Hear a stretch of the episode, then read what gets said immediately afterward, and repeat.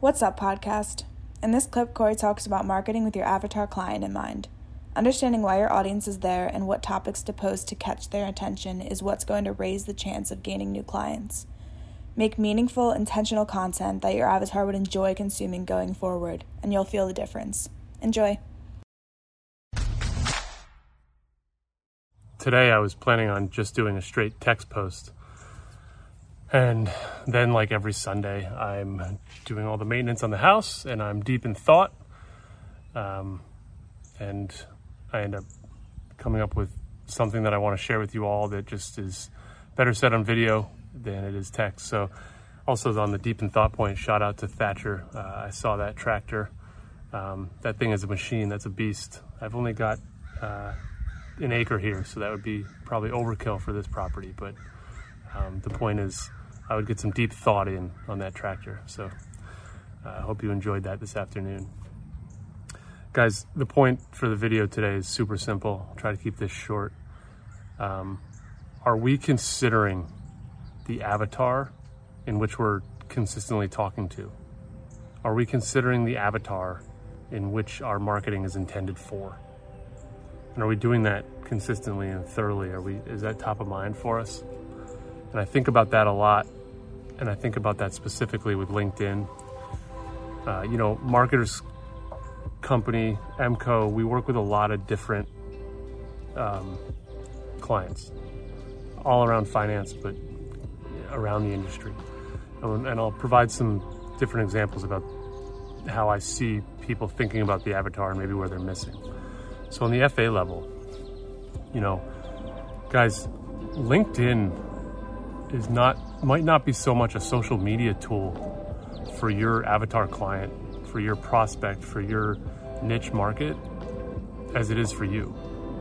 You know, you might not have your ideal client showing up on LinkedIn to use it as social media to engage and like and read stuff and enjoy themselves and take a break. They might not be doing it for that they're probably using LinkedIn as a utility because they're between 40 and 56 and they know that that's a good place to maybe look for jobs.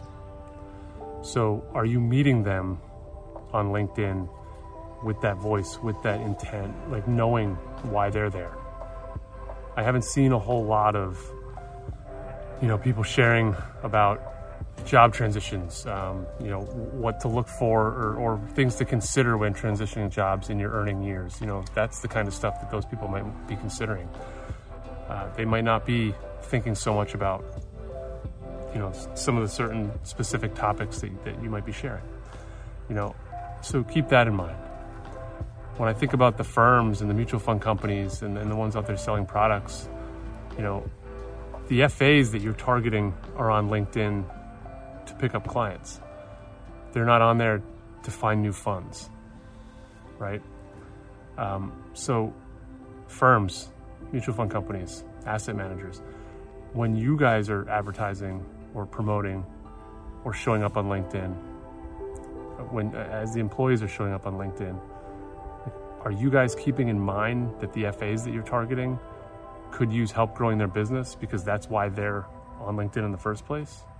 are you putting out practice management, uh, marketing advice, things that would help them in their business, or are you just attempting to stuff product down their throat?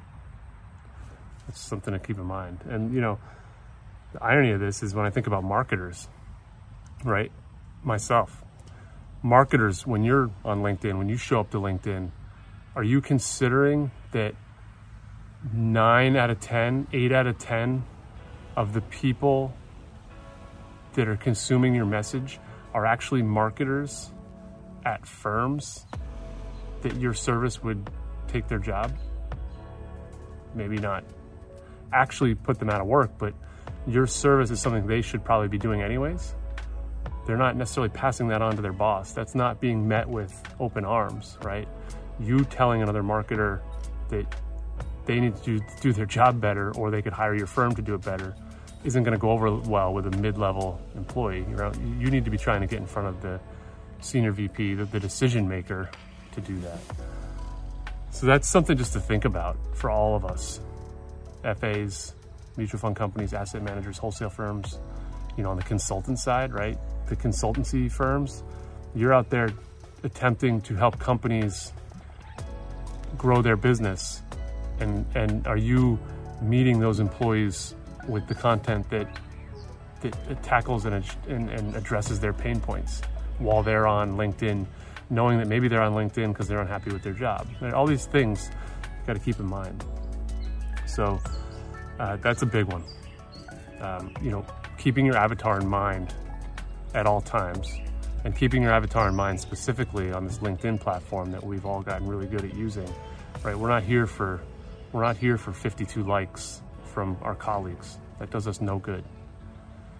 Uh, ironically, I'll say this, and I, I bet a lot of you guys would agree with this, is a lot of the stuff that you put out that addresses a real pain point in, in your niche market that might not get the most engagement, comments, likes, whatever, oftentimes delivers the most amount of potential business through DMs and emails on the back end.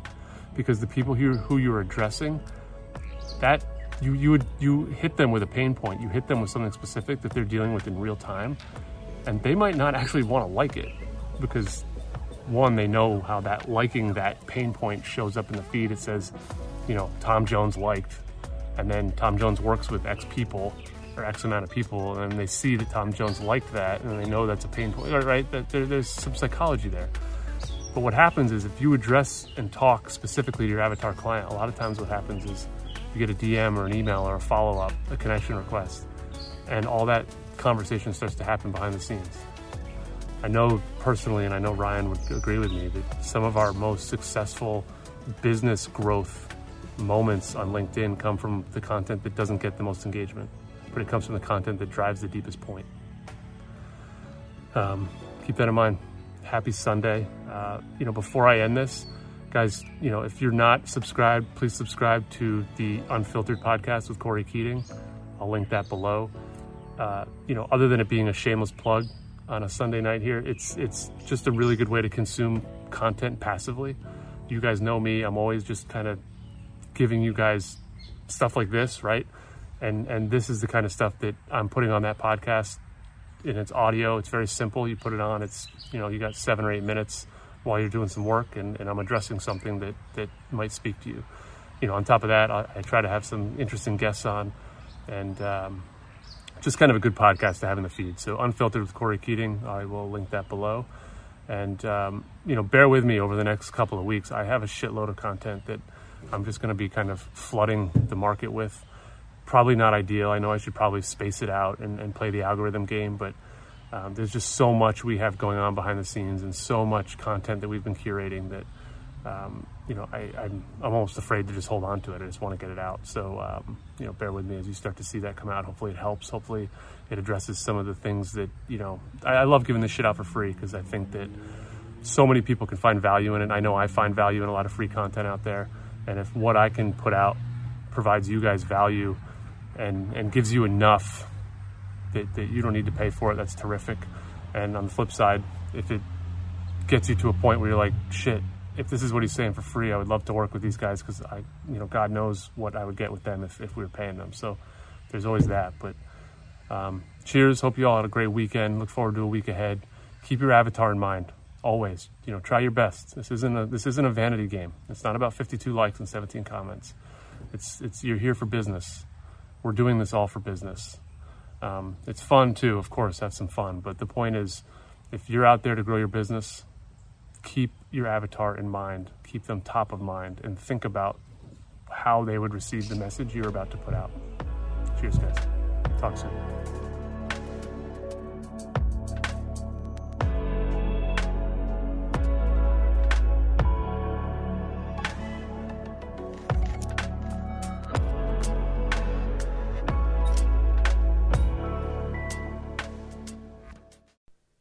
Thank you guys so much for listening.